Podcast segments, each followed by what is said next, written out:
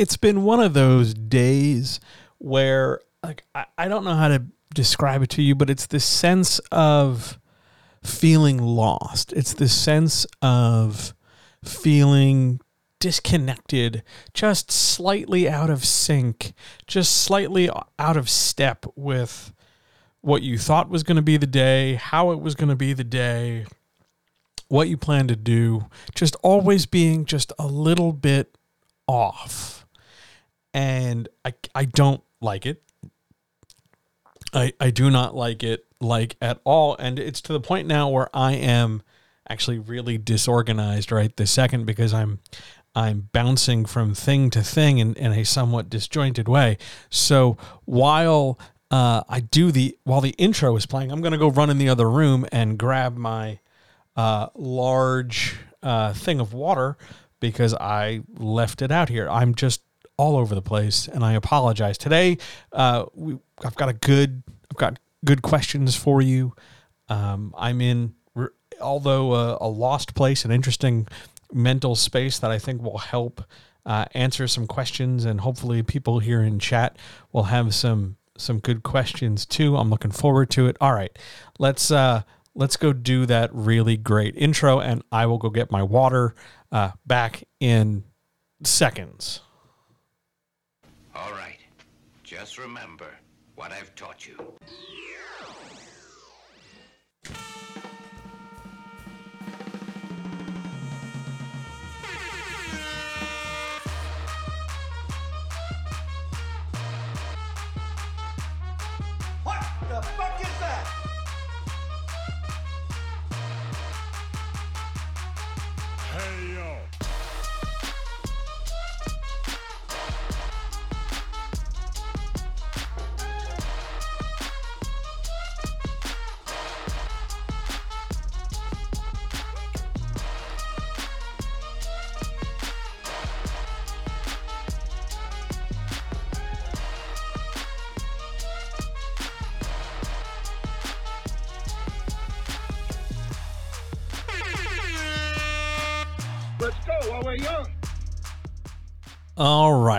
Realize that is the wrong graphic, so let's let's just swap that real quick while I sit here, and then we'll hit that intro. I can't believe it's the wrong graphic. How dare I? I thought I fixed it. It's always one of the last things. Let me just put the new one up. Boom! Big, giant, crazy size that is. Let's make that smaller for like the viewing peoples. Okay. Well, ladies and gentlemen, guys, gals, non binary pals, friends, writers, makers, thinkers, planners, email senders, criers, journalists, thinkers, anybody who's ever had to clean out headphones, anybody who's ever been just shocked at like you've looked under a thing and you've seen all the dust. Anybody who's been stuck in the last week on a writing project, anyone who's worried about what comes next, people who uh, enjoy a really nice roll and a really good sandwich, anyone who's fought through a difficult thing and surprised themselves by how well they got through it, and most importantly, the comrades. Hi, I'm John. Uh, it's my absolute pleasure and joy to help anybody, everybody, write better and this is the writer's chat for August the 29th.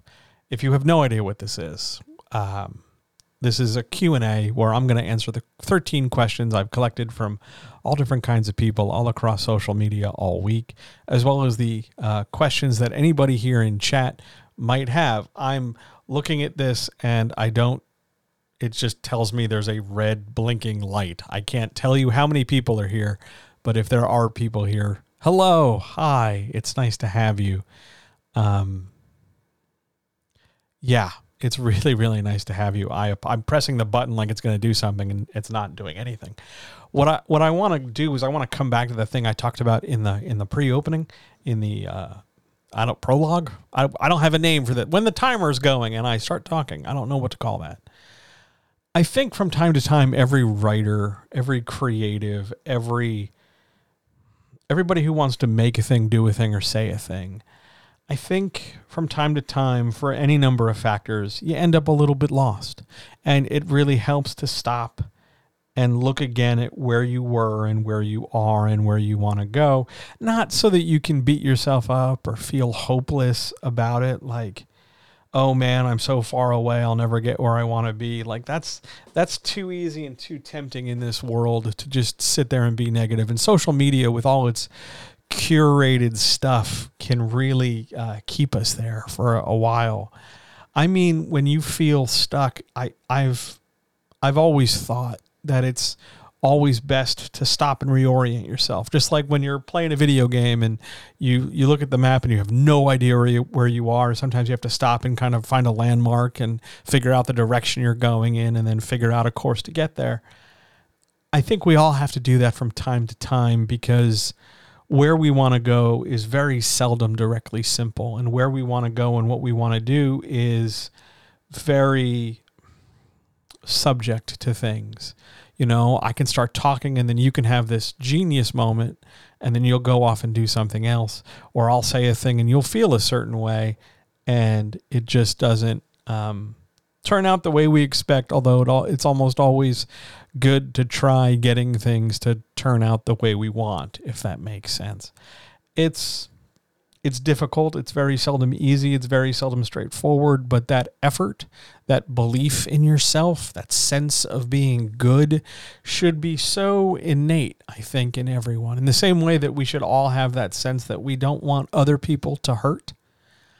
I think that sense of feeling like you have a purpose and that sense of feeling that you are good enough to feel like you have a purpose, even if that purpose seems very distant or in the future or hard to do and you're not quite sure how you're going to get there from where you're at. I think everyone deserves that certainty.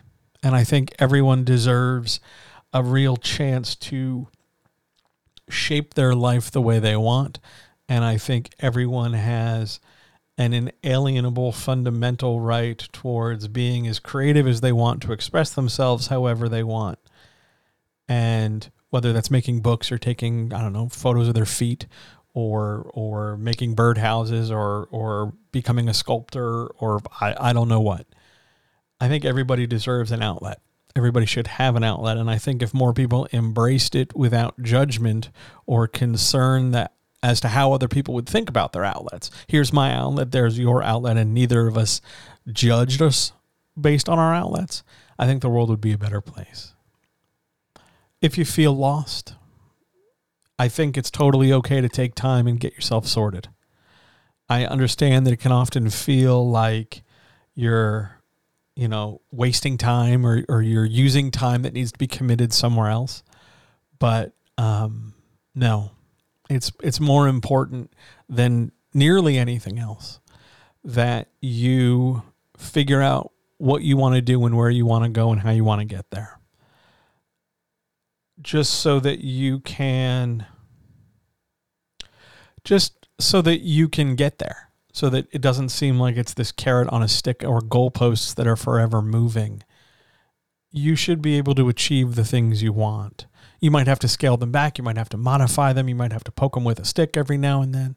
But you deserve things and you deserve good things. Just because you've done bad things or less than perfect things doesn't disqualify you from being good.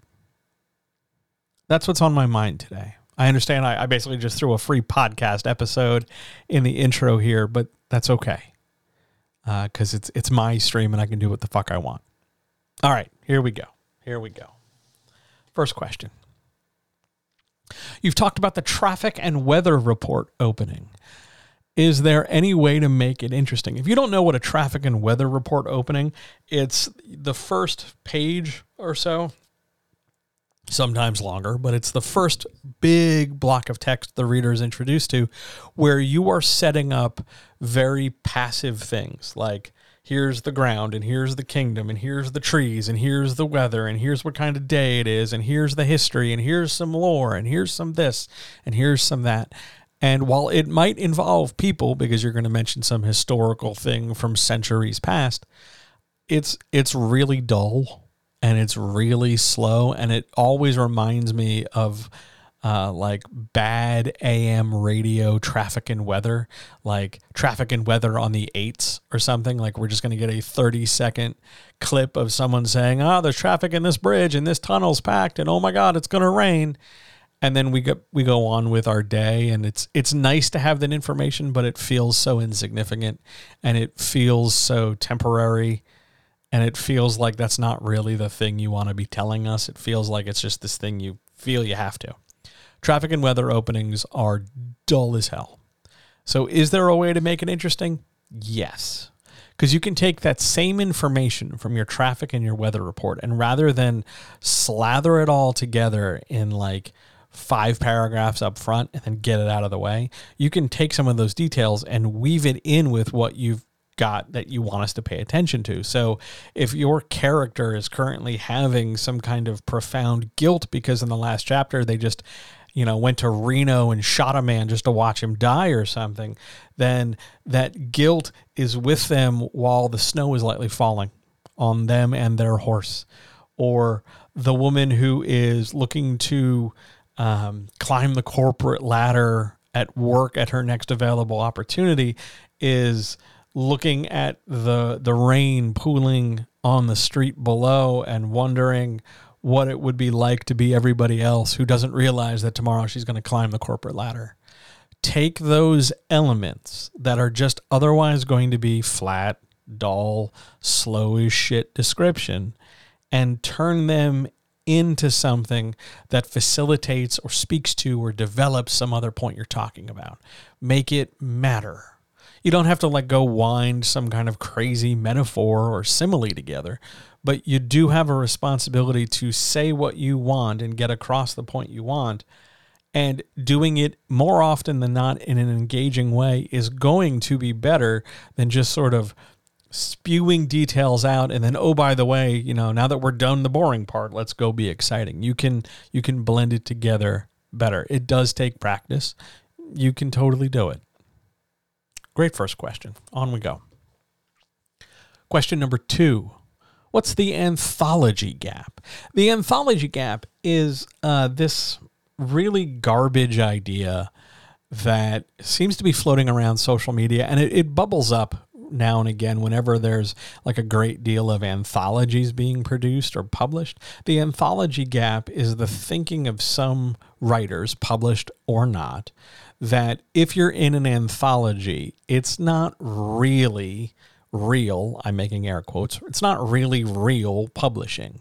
That if you're in an anthology, like you're kind of published, so you're kind of legit in the sense that your work ends up somewhere, but it's not the same as like writing your own book and going out on your own. That anthology gap is a gap where some people are only ever going to be good enough to be a minor feature in a small anthology that not everybody's going to have or own or read or even know about. And the anthology gap is there to sort of like gatekeep the idea of real, again, I'm making air quotes, real publishing.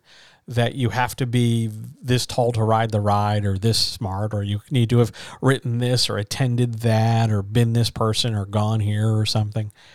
There's no basis for it um, I used to think that it was just jealousy, that people would argue that anthology writing is for less good writers because they themselves weren't asked to be part of an anthology. But I, I think more and more as I get older, it's less about jealousy and more about insecurity. This sense that some writers feel the need to dictate the terms by which writing can occur or not occur in order to make themselves feel better about their own creative path. Like, you're not a real writer if you're not rejected 50 times because they were rejected 50 times. That kind of thing. I think that gatekeeping comes far more out of a place of insecurity than it does something accurate and informative. And I think the anthology gap is there to be yet another kind of gatekeeping to a bunch of writers who are already making a mistake thinking that legitimacy comes from publication as opposed to production. But further gatekeeping it, I think, just gives us more reasons to be divided creatively. It's it's not good. Don't do it. There there isn't really an anthology gap. Some people write and they only get in anthologies because that's where they're happiest doing and they didn't have any opportunity otherwise. Other people don't get into anthologies because they're writing a book. Other people think they're too good for anthologies, etc., etc. Just everybody's different. Just let them create. On we go. Question number three Is there an emphasis on lore over story in pop culture right now? Yes. Here's why. What a great question this is. Here's why people are leaning more heavily on lore than current active ongoing story because lore suggests that there's a back catalog, that there's other stuff, that it's been well defined and documented, and here's this history. And if I can lean into that history, then I can tell you, the person who's coming and engaging with the material, to go pick up all these other things, to go read this other stuff and see how creative I've been, see how much there is, see how detailed I got, see how good, I'm making air quotes, good this work is. Lore acts as justification that way. Lore, if there's a lot of it, must justify quality. It has no actual bearing on quality, but for a lot of people, there's a feeling, a sense that if I have a lot of lore, if I have all this stuff, then I must be a good writer because I just have a, a great volume of things. And lore also gives us a chance to misunderstand the way story can be connected to things. So if there's a lot of lore, you know, a big complicated history with lots of moving parts, loads of people, loads of situations and stuff, then when I tell this story, all of a sudden these small things that are just small things in my present story take on extra significance again because I'd been so creative in the past. Also, lore is safe that's an element I don't see discussed a lot when it comes to talking about lore and story. Lore is safe because it's in the past and nobody can argue it with you. You can just make it and say it happened. Last week I did this. The week before that I did this. 25 years ago my family came from blah, blah, blah, blah, blah, blah, blah, blah, blah. Like it just is. It becomes incontrovertible and it gives you a sense of surety whereas story in the present is active ongoing and changing and that malleability that evolution that potential for it to just go the fuck off the rails any second can really be scary for a lot of people because they don't really let themselves be imaginative they don't let themselves be creative they don't think they'll be able to solve a problem of their own creation if they you know make one if they oops suddenly you know set up a different thing story's hard and tricky because we have to juggle the reader's engagement and estimation of how well it's going and we have to make sure that they're picturing things. Whereas lore i, I don't have to worry about the reader because it's in the past. I'm telling you history. I'm telling you things you don't necessarily have to have an emotional reaction to. You can have an intellectual reaction. You can just sit there and uh-huh there were the greeks then the romans then the this is then the that's and then this happened and then that happened and then lots of dudes became kings etc etc lore is easy stories hard. And I think pop culture, in its constant iterations of reboot and collapse and write things off for tax reasons and avoid caring and avoid helping people develop and grow. Lore is tempting because lore means I don't have to engage with what's going on around me. I can stick my head in the sand and I can I can stay out of the way. I think that's why lore gets leaned on more than story if if you'd like a more pointed human answer, it's because people are chicken shit, and writing lore is safe and it's less of an emotional risk than pursuing story. Good question. Now, we're to take a big risk here because I don't know if there's anybody actually here. I have no indication whatsoever if it's just me and the room mod bot, or even if it's just me. I can't tell. So I'm going to stuff some water in my face and ask you if there's anybody here who has any questions. And if no one's here and it's just me talking, well, then we'll all just sort of nod quietly and then move on to our next thing. So, any questions from anybody that's here?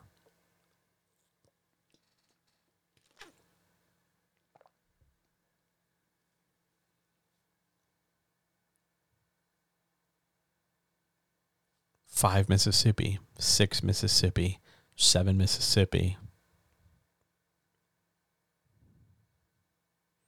All right.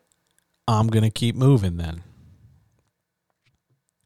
Question number four What is the anti read or the anti read position? Somebody brought this up to me late last week, and I wanted to make a podcast episode about it, but I thought it would also make a better chat question. So, the anti read position is this. Let's suppose you're writing I don't know, science fiction, or you're writing fantasy, or you're writing a thing, whatever it is, poetry even. You're writing X. While you're writing X, however long that is, however detailed it is, whatever, you don't want to read things of that genre or style. That's the anti read position. If I'm writing X, I do not read things in and around or near X because I don't want other people's stuff influencing me in and around X. So if you're writing romance, you don't read romance. If you're writing poetry, you don't read poetry. If you're writing about, I don't know, a memoir, you don't go read other memoirs. I don't like this position. I think it's bad. Not bad in like a like like you're ruining something sense, but I think you're holding yourself back. I think you are limiting exposure to things that might facilitate you or make things easier or exciting or encourage you while telling yourself that you're protecting yourself and being somehow more pure or true to what you think and see. Withholding exposure does not help you. It doesn't make your idea more precious. It doesn't make your idea more authentic. It doesn't it doesn't do anything good like that. Like at all at all. It just it just doesn't. And it's not going to. You want to be able to read in and out of the genre in which you are creating, not because you are looking to subconsciously influence yourself on like a copy, steal, plagiarize level. Ah, they had giant spiders. I will have a giant spider. It's not about that. It's about seeing how your genre bends and moves according to other people so that you can make it bend and move according to you.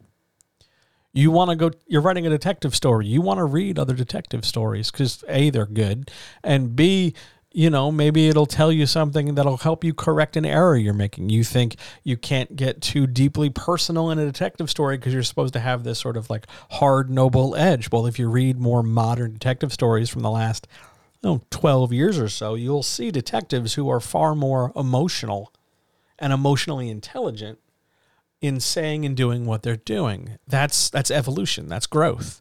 And if you were to lock in and not read within the genre in which you create, you are missing growth. You are missing elements that would fundamentally improve your story. Anti read has always struck me as limitation. It has always struck me as something that we have to restrict. We find somehow some kind of great purity or quality, some kind of weird like Protestant work ethic kind of nonsense. Like it's only good if I'm, you know, hurting myself in order to do it. And and that's just that's just no way to create. That's that's not a healthy strategy. No no good comes from that. So no, I'm not a fan of the anti-read position. Question number 5. Why does social media keep making a big deal about things that don't have to be big deals in writing and publishing? So the other night, I was sitting on uh, sitting on the couch and I was skimming the Discord. Now, if you're a member of the Discord community, um, hi, it's nice to see you. If you want to be a member of the Discord community, jump over to patreon.com slash John helps you write better. And for two bucks a month, you can get in. And it's a collection of clients and, and sponsor uh, supporters and patrons and a few friends and a few writer friends and publishing people all of whom are working together to build this little community of very engaged very active very you know can do attitude people as opposed to just sort of sitting and taking up space. And in the course of one of these discussions, somebody mentioned that over on TikTok, ooh, that's always a good sign for how conversations start. Uh, on TikTok, people were making a big deal about writer signatures. Now, let's just make a disclaimer up front. I don't know the specifics of what they're talking about. I do not know if they're talking about like as an author, you need to have a special kind of signature, or you need to have like a good signature. So you need to like practice it, or it needs to be different than your regular human, not writer signature. I have no clue. It doesn't really matter because there's no part of signatures that is really a big deal in publishing other than it helps to have some kind of signature on a contract if there is a contract. So beyond that, no one gives a shit. Like it's it's there are so many things like signatures, like the right kind of chair, or for a while everybody was talking about pens, not even fountain pens, just like pens. And of course, there's like a pile of different answers, or software, or monitors, or whether or not you needed special blue lens glasses, or whether you needed earbuds and the right kind of playlist while you write. Loads of different things suddenly bubble up and geyser into this tremendous source of discourse. And there's no goddamn reason for it it's propagated and made worse by people who want to make this the center you know like the centerpiece of a greater argument. They want to make it all about them. They have a class to sell. They have a grift to grift. They have you know bullshit to bullshit with. So they're going to tell you that they have a special thing and you can have it too if you just fork over a lot of money or something it, it doesn't matter. These things don't matter. And the reason why social media keeps making it a big deal is because social media is not interested in you being creative. Social media is interested in you using social media, all the platforms, whether it's X slash Twitter or Blue Sky or Mastodon or Counter Social or or uh, Threads or who knows what the fuck else all those platforms are interested in is keeping you on that platform, keeping you scrolling, keeping you clicking, keeping you reading, keeping you reacting, keeping you there. They don't want you going away. They're not built for that. They I don't know, maybe they're babies and have no object permanence, but they don't want you leaving. And they certainly don't want you doing things that would generate you leaving for long stretches of time, like writing or publishing a book. They like it when you engage with them. So they love that marketing shit that everybody tries to do and fails at. But they hate the part where it's like, I'm going to go right now. I mean, I'm closing this tab. They they hate that. So in order to keep you there, they will take things that are vaguely in the neighborhood, not even adjacent, but vaguely in the space of writing, like your writer signature, and turn it into discourse. Because if they can get you thinking, chatting, talking arguing, whatevering about a signature, that's time you're not writing. That's time you're not revising. That's time you're not outlining. That's time you are not away from social media. So, social media has a vested interest in making sure you don't directly go do the things you're going to do. People, humans, they're the ones from whom you will get your accountability. They're the ones from whom you'll get your help, your assistance. And maybe social media will be a vehicle for that because someone will, you know, DM you and go, "Hey, is everything okay?" Or you know, did you do your writing this week? Can we bounce some ideas off each other? Like people will help people through the vehicle of social media, but once you get away from a one-on-one interaction and all of a sudden it's just i'm in the hashtag whatever the fuck on this platform the wheels come off that bus right quick because social media doesn't want you writing they want you using social media and honestly, a lot of the people on social media who want to make a big deal about the dumb shit, they don't have anything else to talk about. Like the dumb shit's all they got. Because if they had anything else to talk about, you can guarantee they'd be talking about it. They'd be talking about the book they're writing. They'd be talking about how hard it is to get published. They'd be talking about what it's like to try and be an influencer. They'd be talking about literally anything else that would matter. But because they can't possibly fathom being that kind of vulnerable and or negative to break the perfectly curated view they have they're not going to so all of a sudden social media becomes all about signatures, pens, software, the tilt of the angle on your headrest, um, the right kind of chunky sweater, um, etc., etc. It has no point. You don't have to get sucked in. It's not that big a deal. But oh man, you'd be surprised the number of people who get sucked into these things without even really trying because social media can be a you know, sort of a greased slide that way. Be careful. On we go. Question six Why does traditional publishing take as long as it does? I was having a conversation with a writer last week, and this came up. We were laying out a schedule for like, okay, so if you're going to write the book now, it's going to go to editing here, it's going to get, you know, go to a publisher over there. And it it takes a while. It takes months to years to do this stuff. And the, the question was very simply asked, why does it take so long? Because digitally, you can get this done in, you know, very, very little time. Honestly, how much time does it take to edit a thing, to paint a cover for a book, to piece it all together digitally? How much time does that really take? And when you measure it out, and stack it all together and don't just say it, it was, you know, 800 Saturdays. You just say, you know, it was 1600 hours, two hours for 800 days. When you stack it all together, it's never as long as you think. Traditional publishing, in particular, is built on a schedule of hurry up and then really, really wait. And the reasons why we wait are pretty dumb. They're based on money, they're based on trying to guess when other people will do things. Release schedules, in particular, are determined based on, well, when are other people putting books out? We either want to be just ahead of them or in tandem with them. And there's no real sense to it. Like, if you were to ask me, hey, John, why are book releases really big in February? There's no reason. It's just that that's how it's always been done. People don't question it enough. And so February becomes a major traditional publishing space.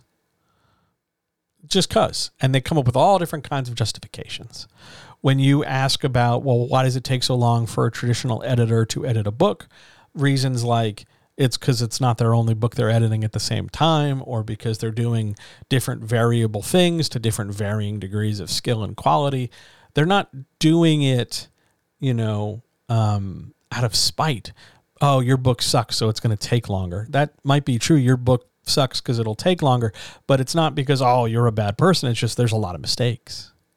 Traditional publishing speeds you up, wanting you to get done soon, wanting you to get to querying, wanting you to get accepted.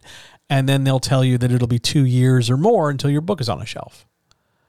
We don't spend enough time talking about that part. The reason why that takes so long is because we print books cheaply overseas, then they have to get onto a big ass boat and hopefully not get stuck in like a canal or a dock or something, and then sail them across the ocean because we still insist on killing the planet just so that we can have a nostalgic feel for a heavy paper object in our hand.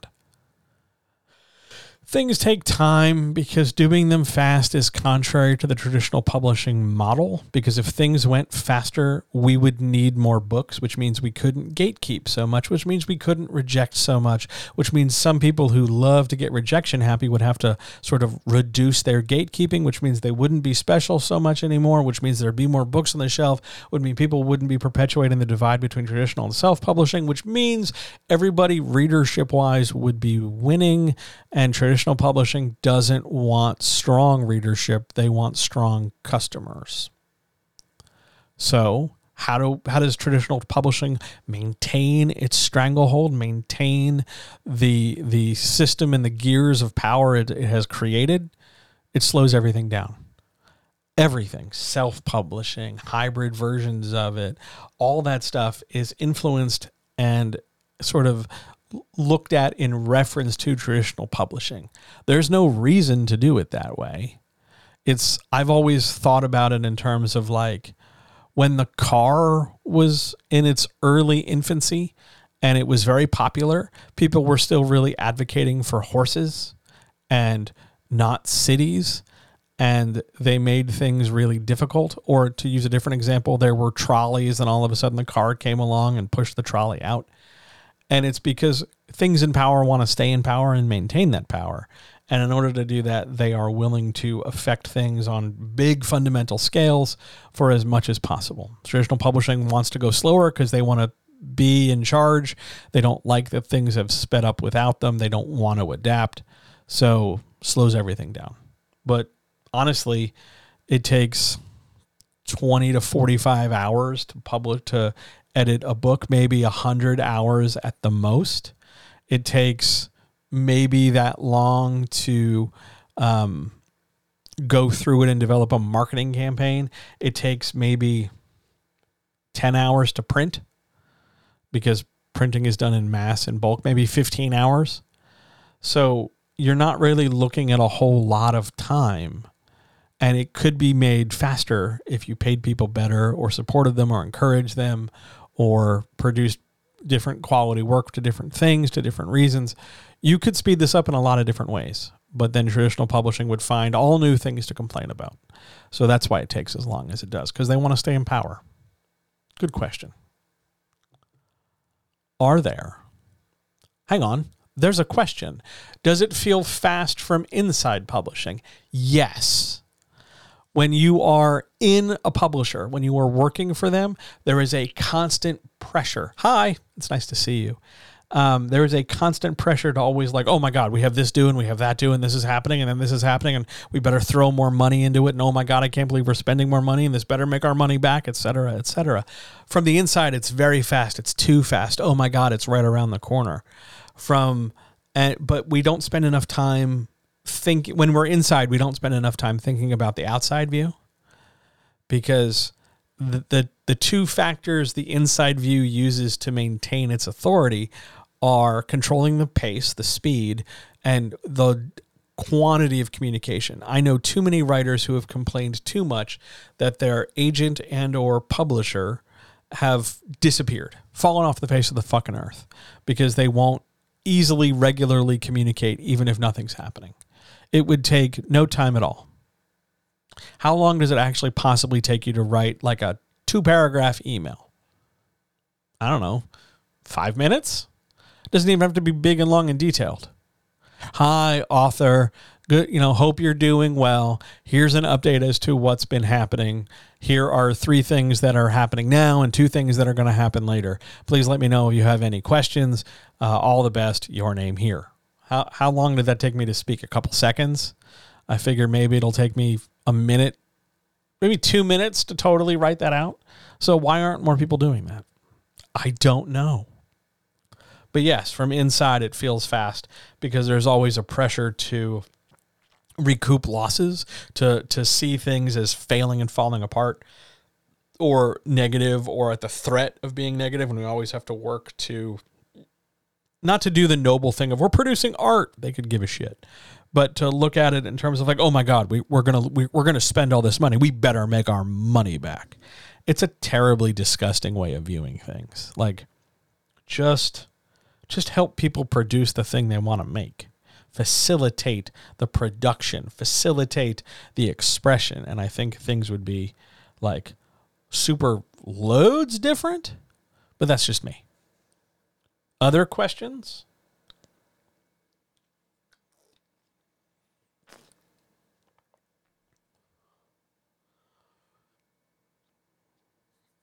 The one thing, one thing I'm most bothered about with all the Twitter X kerfluffle, uh, I've lo- with them shutting down the API, I've lost the ability to press a button and have a tweet post to allow people to like come and hang out it uh, it bugs me because um, I never know who I'm talking to. All right, are other creative industries the same with hurry up and wait? Not all of them. Some are. Sometimes some parts of a process are hurry up and wait. Uh, pitch meetings, executive things, planning meetings, fundraising.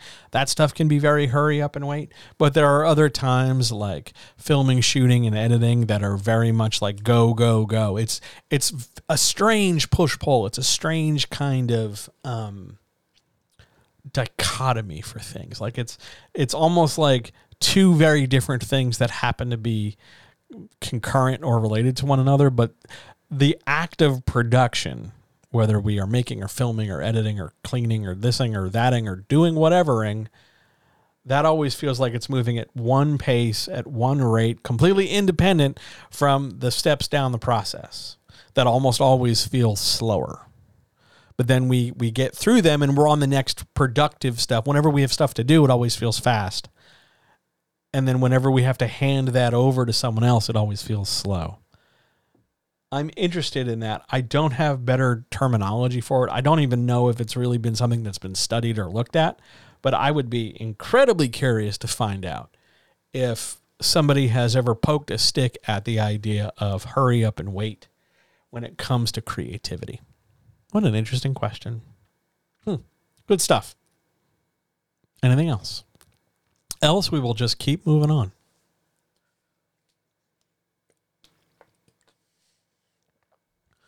You're very welcome. Here we go. Question seven a pricing question. How do I know if I'm pricing myself out at $5.99? They're talking about ebook pricing. I know the question is unclear, but let's make it clearer. They're talking about pricing their ebook at $5.99. How do you know if you're pricing yourself out? Okay, there's a couple different ways of figuring this out. One, take a look at the people around you. Now, I know that it's a really shitty argument that if everybody were going to run off the bridge, would you run off the bridge too? I know that's a bad argument. I know it's almost always made terribly. I know. However, a lot of people in self publishing use that as the primary and, in fact, the sole way of figuring out their price. You just see what everybody else is doing. You figure your book is as good as theirs. You slap a price tag on it so that it's very much like, if not exactly like, what their price tag is. That's not great, but you know, it's not the end of the world either. Like you're not you're not wrong for pricing like everybody else. You don't always have to go out of your way to price in a hyper unique way because price is one element that's working towards contributing to a sale. It's it's one component, the other being the cover, the title, the back blurb, and if anybody quickly skims through the text. But you could price yourself out if you set your price so radically above what everybody else is, and then your other factors don't help contribute, like your back blurb isn't very exciting, your cover's kind of blah, your title's vague as hell. Like, yeah, you could be pricing yourself out, but you can't just look at pricing as an individual thing, as one factor, and say, yes, this is the reason why I'm not getting any sales. It works in concert with other stuff. A higher price point is not an assumption of quality, not in books. It might be a higher point of uh, a higher indicator of, of quality when we look at like meals or vehicles or ideally maybe service but what we're looking for in books is accessibility, which is why pricing is kept low because we want to get more total number of books out, usually. And outliers to that, like twelve ninety nine, uh, when everything else is three ninety nine or it's you know nine you know ninety nine cents or something you can't necessarily go, well, it has to be special because it's more expensive. Because I have spent a lot of time and money on things that are very expensive and been very disappointed by them. And books exhibit a weird psychology. I don't know what else to call it. Everybody wants to know about, um, everybody wants to know if they're doing it right. If, if their experience, whatever it is, is happening the way it's supposed to happen, as if one size fits all. One size never fits all. It particularly doesn't fit all when it comes to art. That's sort of like asking somebody, hey, I'm moving a paintbrush and you're moving a paintbrush. So are we painting the same thing? And you're not. You're super not. You're drawing, you know, a landscape and I'm spiraling with like a weird abstract shape or something. The point I'm trying to make is that too many people worry about a small thing like a price tag when they forget to look at the overall cumulative big picture stuff. by itself, five ninety nine does not seem high for books. It doesn't seem high at all. I mean, I spent six dollars today at the grocery store and didn't blink twice. So why do I why would I suddenly look at five ninety nine for a book and stop and wonder, oh my God, what's wrong with the book?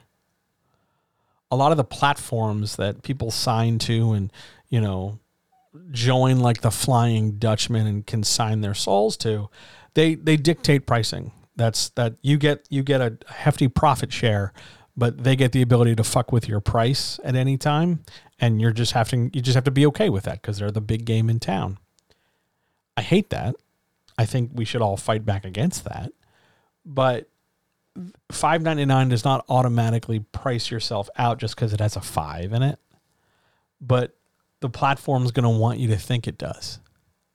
Because reasons. Because at 599 you get a bigger 70% of 599 is bigger than 70% of 399 because there's just more.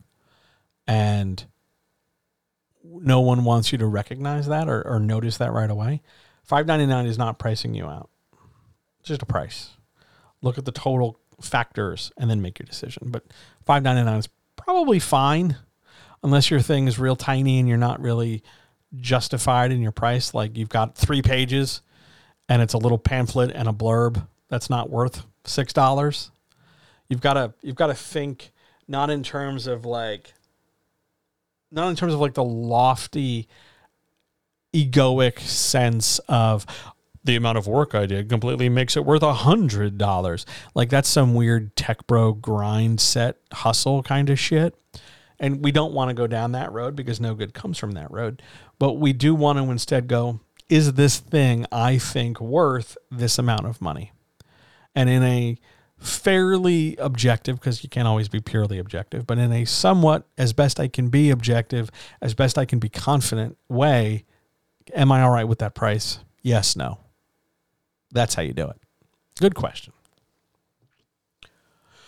Question eight What if I have a lot of content and trigger warnings? Is that bad?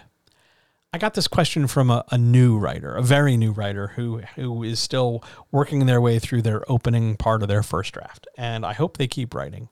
But they asked about content and trigger warnings, and yes, you should have them. Um, there's there's no reason not to. It doesn't make you a bad person with some kind of strange agenda, or it doesn't make you a you know like weak in some way.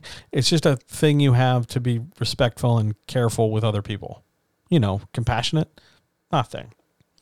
But is it bad if you have a lot of them? This suggests that there's somehow a magic number that you're allowed to have, and going over it is somehow a problem. There, just so we're clear, there is no magic number. You can have one, two, five, 20, 60 things. That's fine. You can have as much as much of them as you're comfortable producing to whatever degree you're comfortable with. But there is something to consider outside of just the counting exercise of how many content trigger warnings you have. And the question is this from a you writing it standpoint, what is it you're trying to say? And how are you trying to say it that it has a lot of content and trigger warnings? If this is something deeply personal and cathartic for you, if you're writing a version of your life and you, you are you are taking the negative bad things that have happened to you and putting them on a, a made up person in order for you to better process them. The question isn't, hey, should I have 15 or 16 warnings for this? The question should be Is this the best medium for me to express myself this way? What happens, and uh, I'm, I'm worried that this part of the answer sounds old person yelling at cloud. I don't want it to.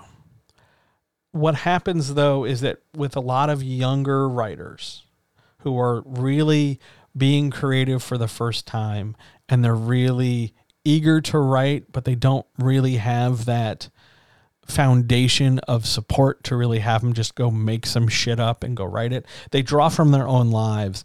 And a lot of people who don't otherwise find a voice find a creative voice to be their voice. So they they take their admittedly unhappy existences with admittedly bad things in their past and they try to work through them therapy style in a creative way you know, to make peace with it, to work through it, to see it from all sides, to consider it, to heal from it. Whatever they say to themselves that they're doing or whatever they're doing doesn't ultimately matter at this moment. And when you're doing that, you've got to ask yourself why you're doing that. If this is just a thing you're writing for you and you have no intention of publishing it, you have no intention of really letting, you know, the larger, greater public see it. Maybe you'll show it to one or two very close friends or a partner or something, but the, the majority of the world will never know you've done this thing. If that's the case, why did you need content and trigger warnings on it? If you are producing a thing for publication where you are directly intending the world at large to be exposed and aware of the thing you are creating, why would you go as wide open, full throated badness in the way that you have?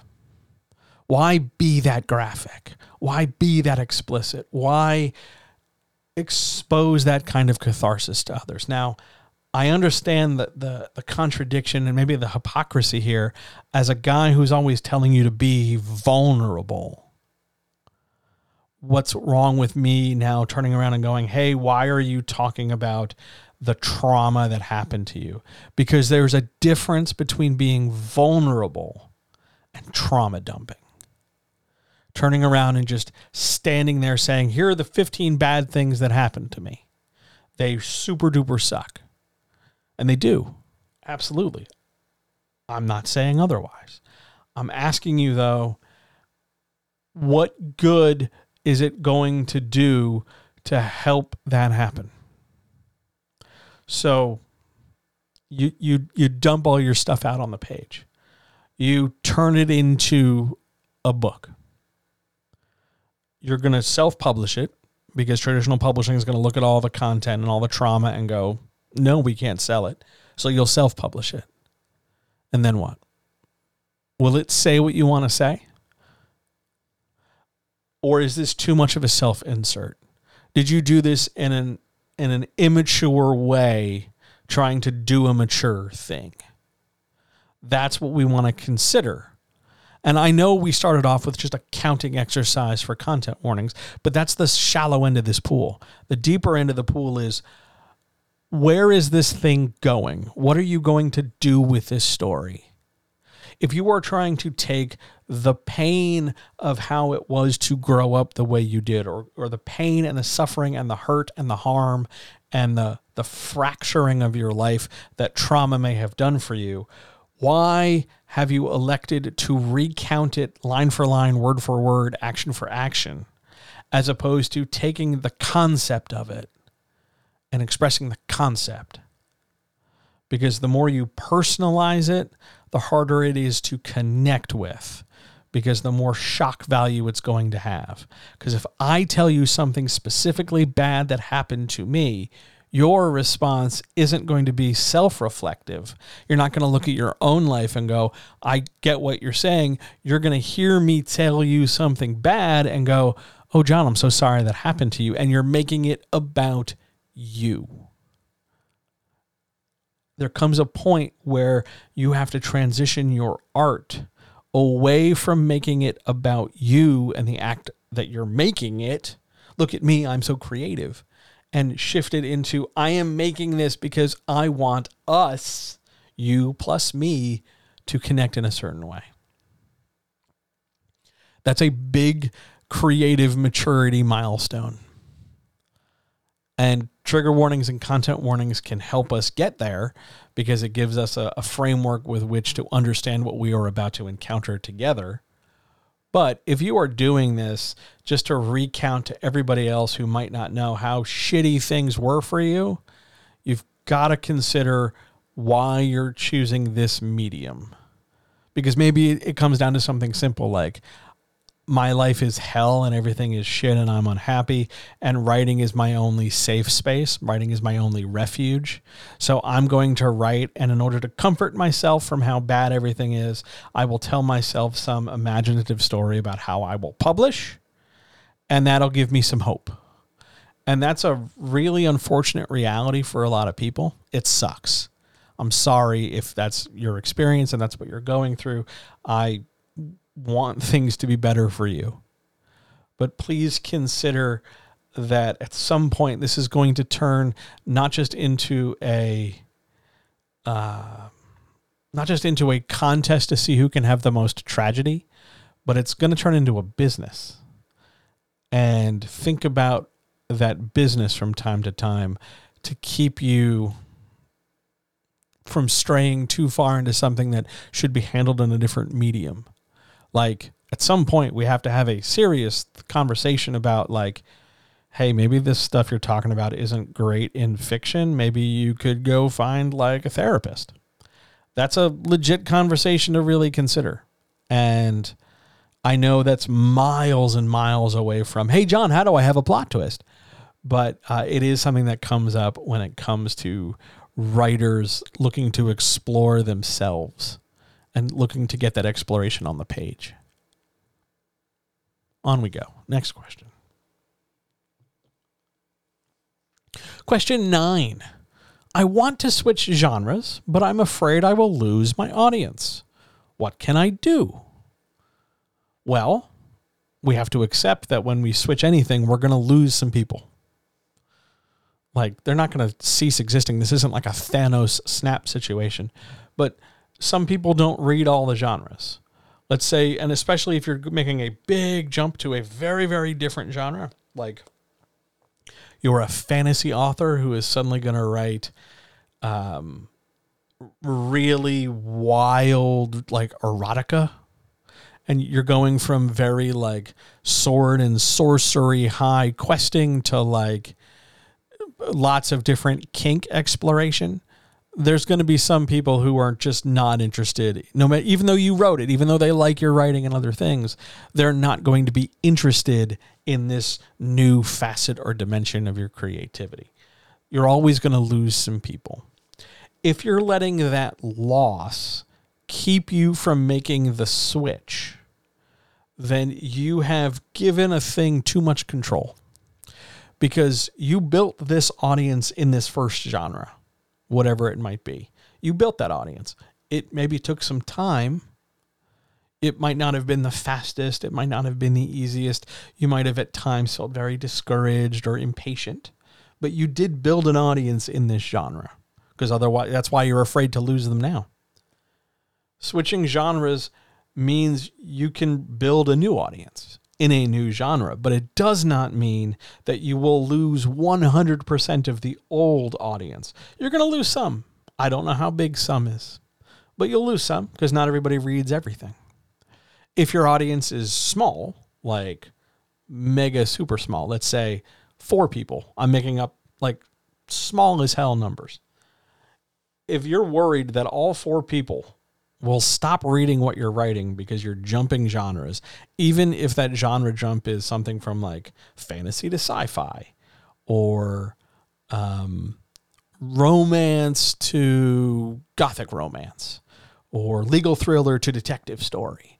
Like you're, you're moving somewhat within the same space. You're not totally going from high fantasy to kink. Like the small jumps, there are, your audience possibly won't go. Big jumps, maybe. Small jumps, unlikely. What you can do is kind of hedge your bets here. You can't guarantee that everybody will stay, but you can make them aware that you're going to change. Send an email, send a newsletter. Hey, everybody, just wanted to let you know. Now, I don't know if you're switching genres never to return or if you're switching genres because you just want to expand. You'd have to make this distinction at this moment rather than later. Hey, everybody, just want to let you know I've got new things coming down the pipeline. This is what it looks like. You can pre order it here. I'd love to have you check it out. That's all you can do. You can make the offer. And maybe people will get on board and maybe they won't. And that's their choice. You can't force them. But it's possible that some people will stick with you. And then you just keep growing as you were before. Just because it's a different genre doesn't mean we suddenly do different things. We just do them to different people. Don't assume the whole audience is going to run away. You're not starting from zero. It might feel like that, but you are not completely like regressing to the point where you had nothing. You know how to build an audience because you built one that you're now afraid to lose. You're not going to lose everything. You're going to lose some, and it's going to be scary because you're going to lose. And oh my God, the numbers are getting smaller. But it's not permanent, and it's something that you can do something about. So, switch if you want to switch genres. You might be surprised. People might look at this and go, oh, this is way better. There's an equal chance for that. There is an equal chance that someone might go, oh, this new genre is better than your last one. That's just as possible as someone saying, I read the new stuff, I didn't like it, or I don't like it before and I haven't read it yet. Like it's a 50 50 shot, not an all or nothing. So give it a chance to be good and different as opposed to being bad and different. And then inform people that it's going to happen. That's all you can do. Good luck. Now, here's a question How does this relate to people having multiple pen names? Is to keep feet in multiple genre at once. I do not have multiple pen names, so I can't say with 100% certainty, but I would I would think that people maintain multiple pen names because they do want to have feet in multiple genre. This is the pen name I use for this one. This is the pen name I use for that one. This is the pen name I use for the third one, etc., etc., so on and so on. That's, I think, why it happens. Um, yeah, I'm I'm making a face. I know that's that's terrible for audio. I'm it has been my experience watching people craft multiple separate pen names for multiple separate genre that once people find out that you have a different pen name and a different genre and you are functionally treating it like a different separate person like this is me when I do X, this is me when I do Y, there's more likelihood of overlap because they see that the effort is being made. It's one of the useful things about pen names. Useful is maybe not the best word for it, but one of the advantages to maintaining a pen name is maintaining that sort of free permission slip independence that you know under your pen name that character of you that facet or dimension of you might get more latitude more permission more encouragement to be slightly different than who you totally are. And then it is through that freedom you get to do what you want. And then you can repeat that process as many genre as you want if you want. But I, I, think rather than it being a business decision like oh this is person x doing business as whomever the pen name is i think it has to do with keeping options open that's my opinion i, I have no uh, i have no personal experience with pen names nothing substantial anyway i think you know, we all have those moments where we write anonymous bullshit comments on the internet. But um, yeah, that's different than a pen name. Good question. Really good question. Anything else while I put more water in me?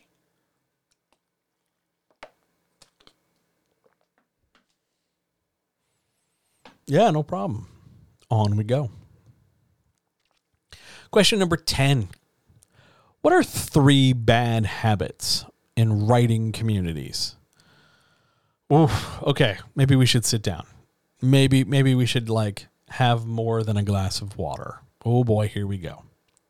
First and foremost, the worst habit in a writing community are the people who take up space and are waiting for something or they're just there.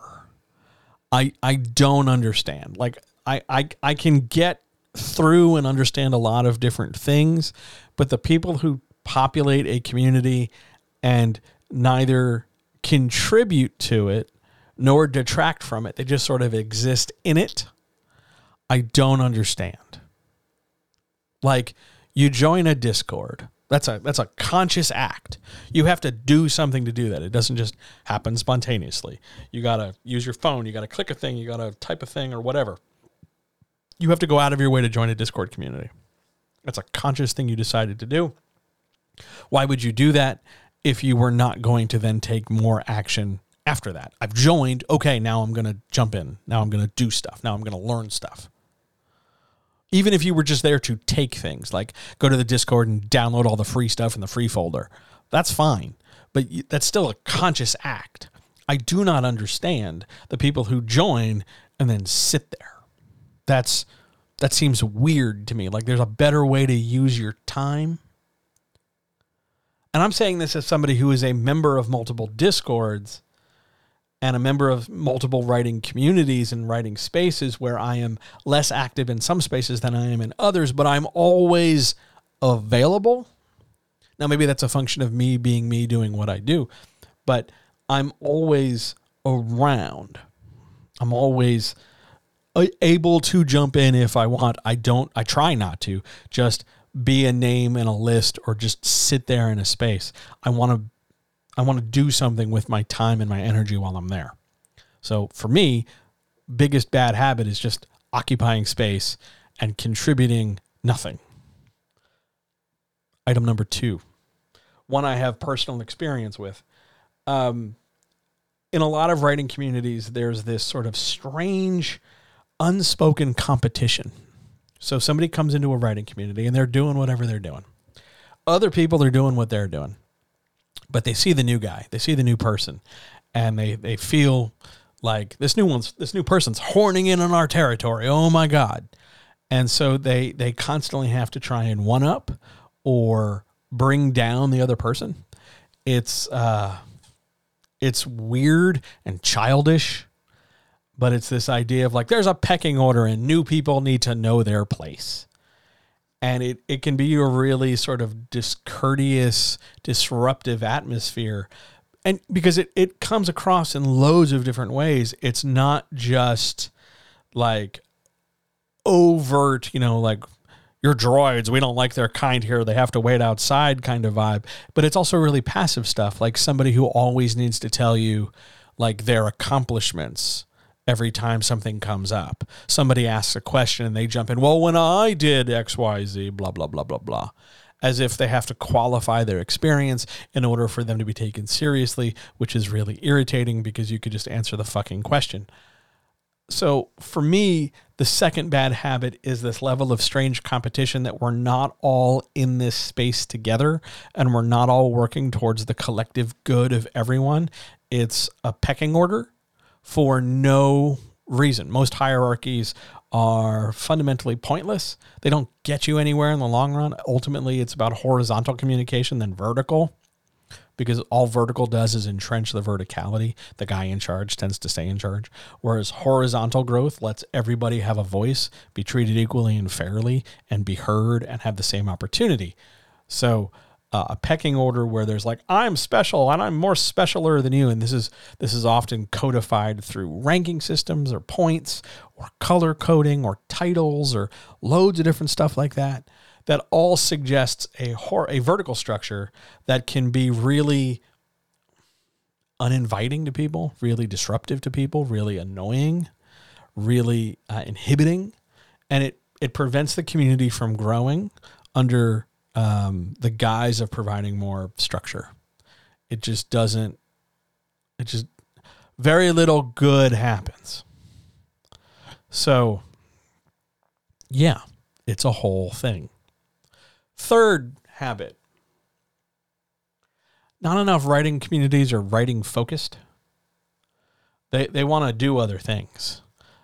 Like big other things. I don't mean like sometimes they have writing they have they have writing things like little writing contests and giveaways and all that stuff. I'm not I'm not talking about like writing adjacent stuff in writing spaces. I'm talking about like we're going to go do something totally super different that isn't writing. Like today I want to see I don't know, shitty cat memes or join me for like musical appreciation day what does that have to do with writing?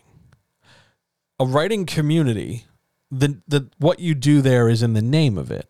Yeah, it's a community, but it's there around writing. It's built around a single function. It's built around a single purpose. The social element, the the community should be in service of the task or goal for which it is oriented as opposed to just sort of existing in a space like if you just want a clubhouse then, then go build a clubhouse like go go have a social event. That's that's that's a totally separate thing. A writing community i believe should always foster and develop people writing. It's a creative place to permit people to grow and become more creative and give people an opportunity they would not otherwise get. If they just wanted to fucking socialize on the internet there's a billion other fucking places to do that. So that third bad habit the writing in the writing community becomes tertiary or quaternary. It becomes this like way diminished thing that's, oh, by the way, I guess we should do some writing. We're a writing group. When it totally, absolutely needs to be the other way around. It totally needs to be writing first and foremost. And then I guess, hey, if you want to go hang out after we do the writing, sure. But writing's got to come first. Those are my, now, granted, they are grossly influenced by my personal experiences in and out of and being kicked out of and being accepted in loads of different community spaces. Um, you are, of course, welcome to disagree for any number of reasons, but those are my three big bad habits. On we go. Question 11. A question that, frankly, I got to have more water before I go through because it's going to be oof. Okay, here we go. Question 11 Build me a seven day writing plan so I can get back to working on my book, please. Well, at least you said please.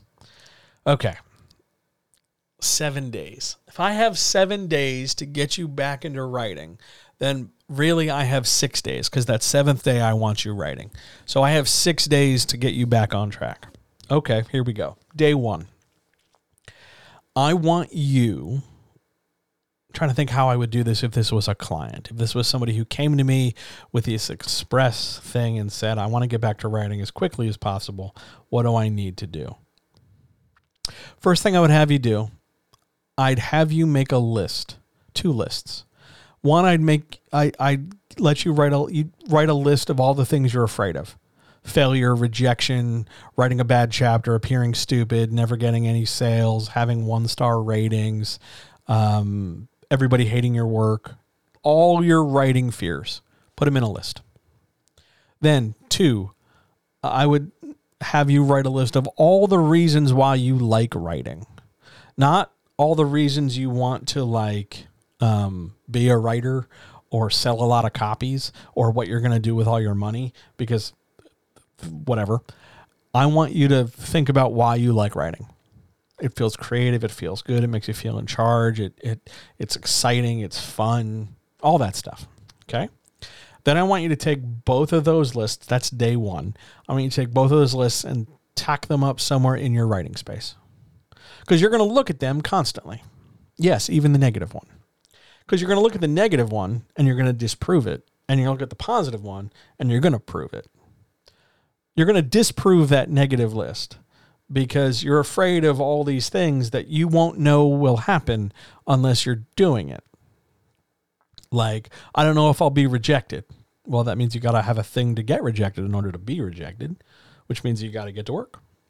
So, on the bottom of that list, at day two, the first thing you're going to write at the bottom of your negative list is prove it.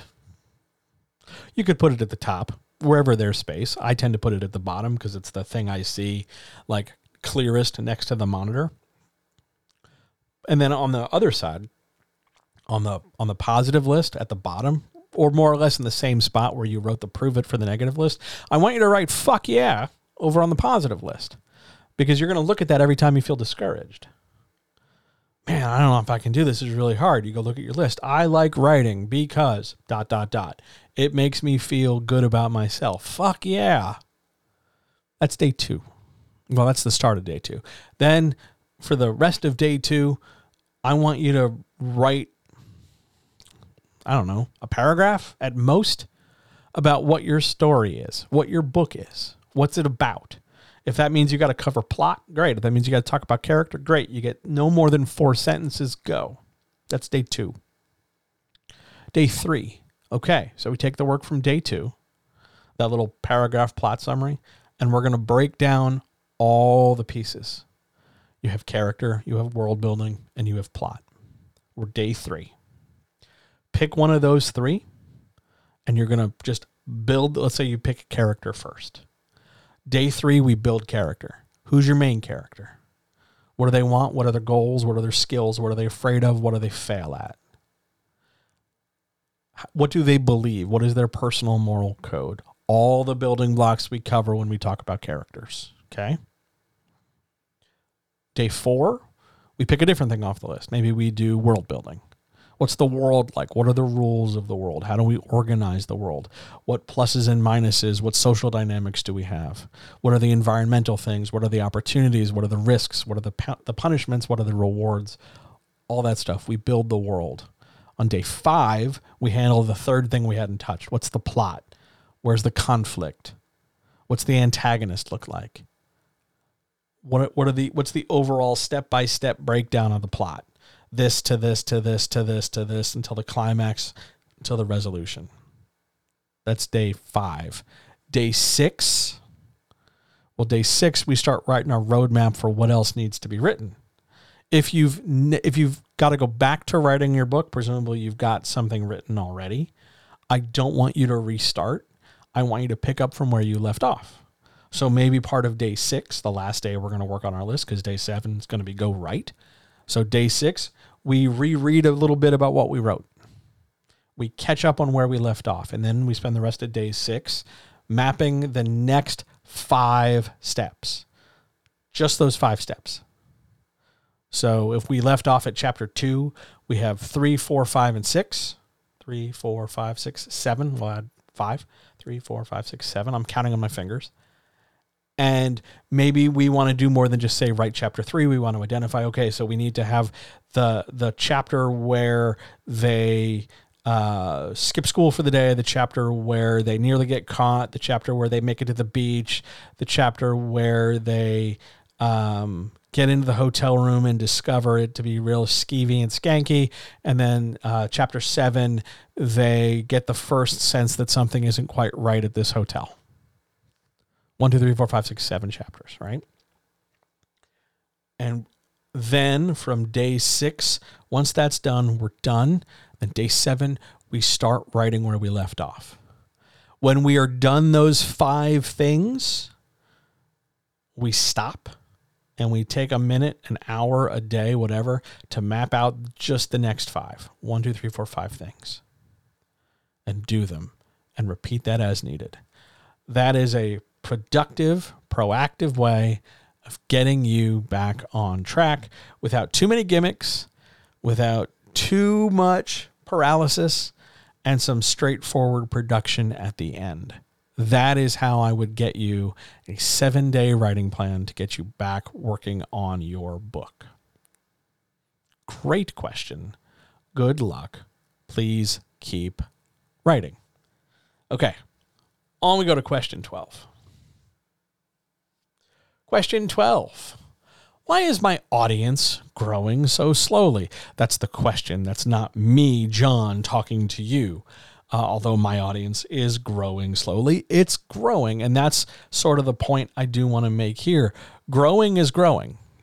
The rate at which it grows is often out of your hands. And it's better that it's growing than it's not. But why is it growing so slowly? Well, there are two factors influencing audience growth.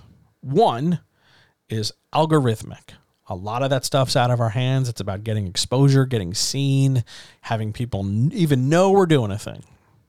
And a lot of that is something we can't directly control because ha- we have to show up in searches, we have to ha- you know manage our SEO, we have to you know make sure our platform isn't restricting our marketing in some way or you know, something like some weird algorithm devalues this concept or this hashtag. And every time we use it, even though we think we're helping, it's really making everything worse. I don't know. Part of it is algorithmic and out of our hands. The other part is directly and entirely in your control, and that has to do with the marketing you're doing. How are you getting out the word? Where are you getting it out? In what ways, because you need more than one, are you getting it out? And how frequently do you get it out? Do you only tell people you have a thing like once a week for about two hot minutes? And then you you pick like a quiet time when everybody's, you know, doing a million other things so that you can just kind of say you did it and get it done and then it gets brushed aside? Do you do it like at the hours where no one's looking so you can at least say you did it, but you know no one's really there? You, you're sandbagging yourself in that case. You can't always control the algorithm. Anybody who says otherwise is trying to sell you something, but you can control how you market, what you say, when you say it, where you say it, how you say it. And that's all you can do. We have hooks. We can put our hooks in the water. We cannot guarantee that we catch fish, but we can make our hook and bait as appealing as possible for the fish to come along. And then part of that is just patience, waiting for the fish. And it will grow so long as you produce, and so long as you put hooks in the water, and so long as you make the fish aware that there are things to be had. It will take time fast growth sounds exciting. Oh my God. But remember, the faster that growth, the more pressure a lot of people can feel because all of a sudden you've got all these new people and you might feel like you have to live up to some kind of expectation. And a lot of people are not necessarily ready to make that big jump from I'm just used to talking to like myself to holy shit, now there's like 10 of you uh, you better probably want me to do a better job than I'm doing. Oh my God, I don't know if I'm ready to do a better job. Holy shit, everything falls apart. Growth is growth, and speed only matters if we're counting about the algorithm. How fast we grow, it's fine, just as long as we grow just as long as we try, just as long as we continue to produce. And I'm not even talking like pure content horseshit reasons. I mean, like we make what we make because we love to make, and we make what we make because we have something to say. And if we do a good enough job at producing what we're producing, and we are diligent and consistent in telling people that we are producing what we love to produce, then yes, for any number of reasons, because humans are social animals, your audience will show up but it will take time and it should take time because that way you can work on your gratitude, you can work on your patience, you can put your focus on producing what you want to produce as opposed to producing what you think will make your audience appear. One of the most troubling things a writer ever said to me was in the course of a conversation we were talking about marketing and they said, Well, I've tried chasing all the trends and doing all the popular things, and it's just not working. So I want to know what I need to do to make those things work. And my reaction was, Well, the reason it's not working is because you're doing the wrong thing. It's not that you're doing it wrongly, it's that it's the wrong thing to do, period. Also, he was doing it wrongly, but that's neither here nor there. The, the point of it is don't don't assume that a faster growing audience is better than a slower grown audience. I know a lot of um, a lot of outlets that focus primarily on content rather than art care about the size of audience growth because AdSense revenue, clicks, all that shit. But your audience is growing. Patience is good. Take your time just keep making what you're making and keep telling people about it in maybe not necessarily more aggressive ways, but in more approachable ways. And your audience will keep growing. But it's slow because it's slow. That's how audiences are. All right, let's go to that 13th question. Question 13, a question hotly and eagerly anticipated by people on my Discord. Question 13 I was writing a book, then I stopped writing a book because another idea was new and exciting. Am I ever going to get published? No. No, you're not. No, you're not. Now, if you want to interpret that as a challenge, Sure, whatever makes you happy. If you want to interpret this as um, a given fact and you're ready to give up, that's up to you too.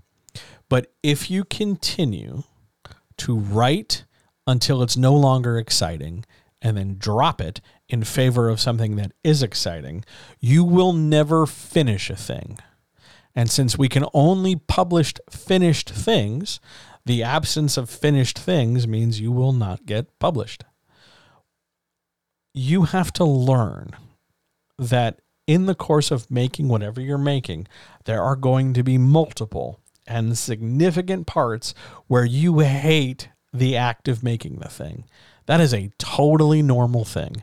You will get frustrated. You will get irritated. You will get impatient. You will feel like quitting. You will feel like it's too hard. You'll feel like nothing ever good happens. You'll feel like nothing ever changes, like it's always more of the same. And all of those feelings of it not being good enough, all the negative stuff stem from one of a few different areas. One, it's a fear of possible rejection. Two, it's a sense of impatience that it's not it should be done by now. 3, you are worried about the reception even if it's not rejection, you might also equally be worried about be, it being successful. 4, you are worried about whether or not you can sit down and finish a thing if it ever got hard. And 5, you're not sure you know how to do this without it always being new and exciting. Because writing has always been this fun thing for you, but you've never really sat down to pursue it. You've never really let it become a job. You've never really approached it with some kind of discipline and responsibility like that. You've always ever had it be a hobby or a fun thing you do just to have a fun thing to do. But now, as we get closer to talking about publishing and we get closer to talking about making it a book and closer to talking about getting your stuff out in the world, all of a sudden, this feels responsible. This feels difficult. This feels tough. Oh my God, what am I going to do? And for a lot of people, even the thought of that, the shadow of the thought of that freaks them out. So they run away. I wish I had the the Flintstones or the Scooby Doo skedaddle noise for this. The the the tom drums, and all of a sudden the, like the slide whistle out. I should find that for Thursday's workshop. But um, yeah, there's this sense, this worry, this fear, this thinking that uh, if it ever turns into a job, I won't know what to do because you're associating the jobness of it with your day job, which might suck, might crush you, might suck the soul out of you, might be boring, might be irritating because that one woman doesn't shut the fuck up and that other guy's just an asshole who wants to micromanage you. Not all jobs are the same. So just because your day job blows goats doesn't mean that the job of writing is going to blow goats. They're not comparable just because they have the word job in it.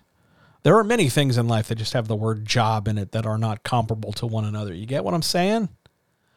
The the point here is that if you don't learn how to sit down and do the tough stuff when it gets tough, you will not learn the discipline necessary to finish.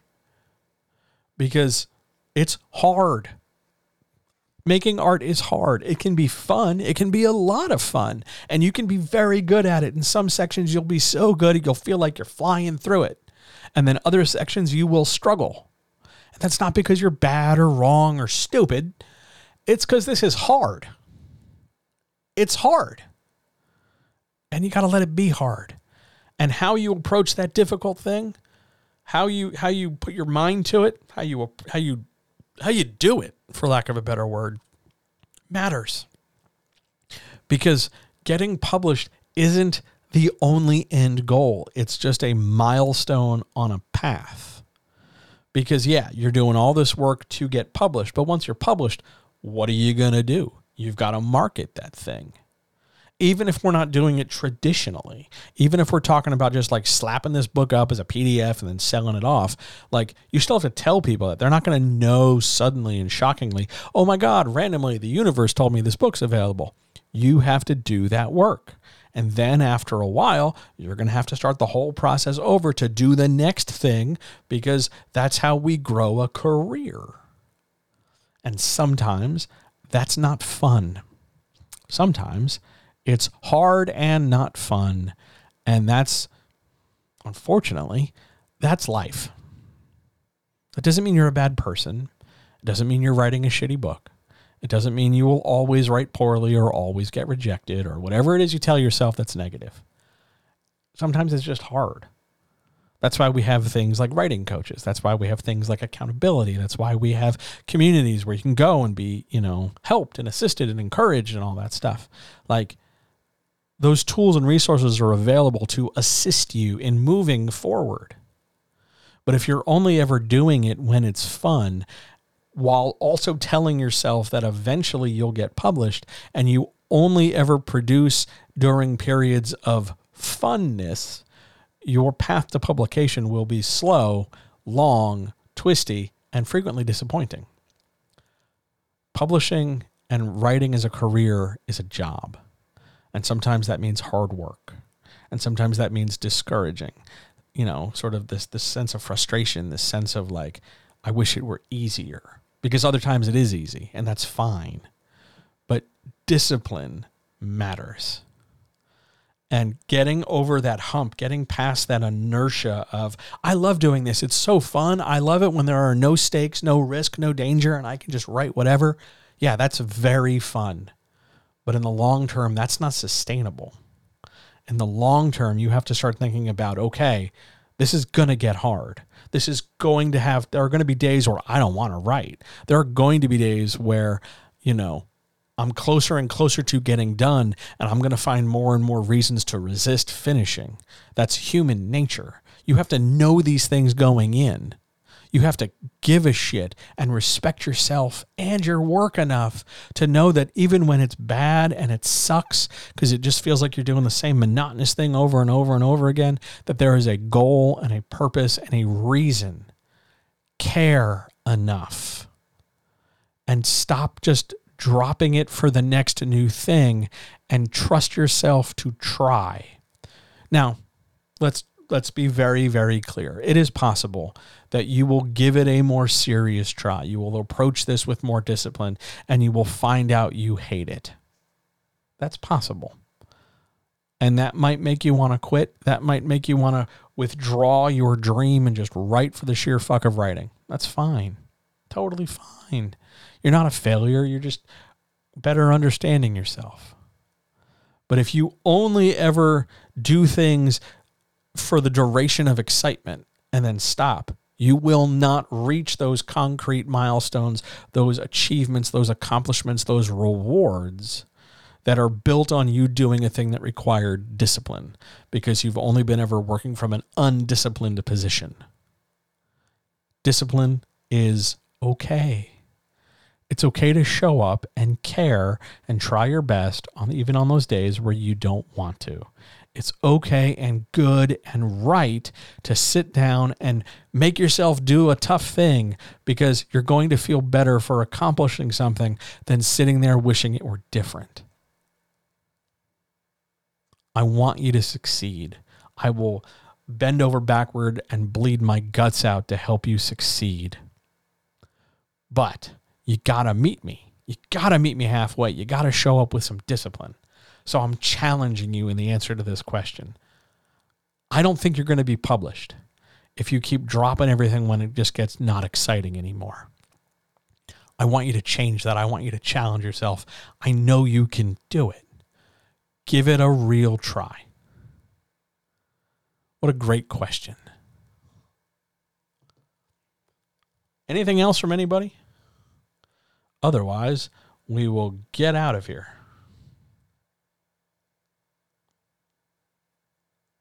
Anybody? Anything? I saw some number came up on my screen. I don't know if that's an accurate number or not, but hello, people who came in in like the last 10 minutes. Any questions from anybody about anything? All right, let us go to the outro.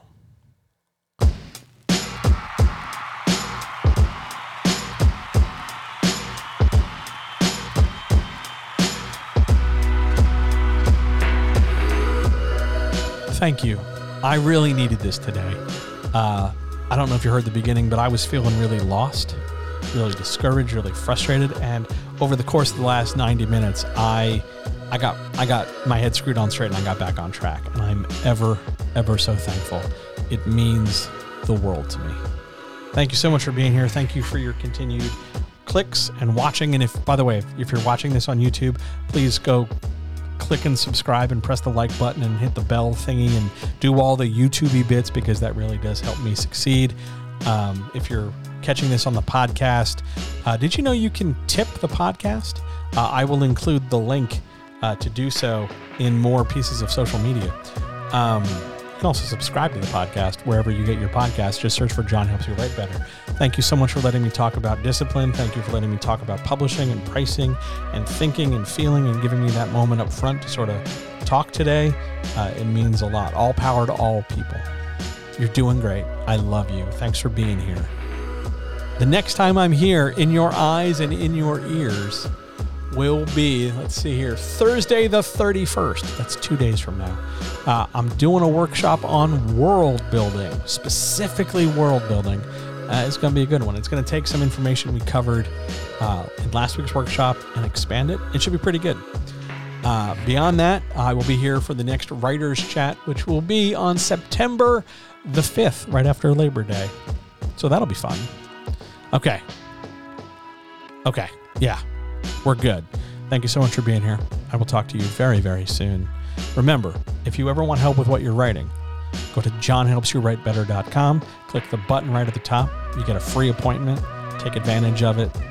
If you ever want to talk more one-on-one, patreon.com slash johnhelpsyouwritebetter is the best way to do that. Go do good things. Get out of here. I'll Talk to you very, very soon. See you.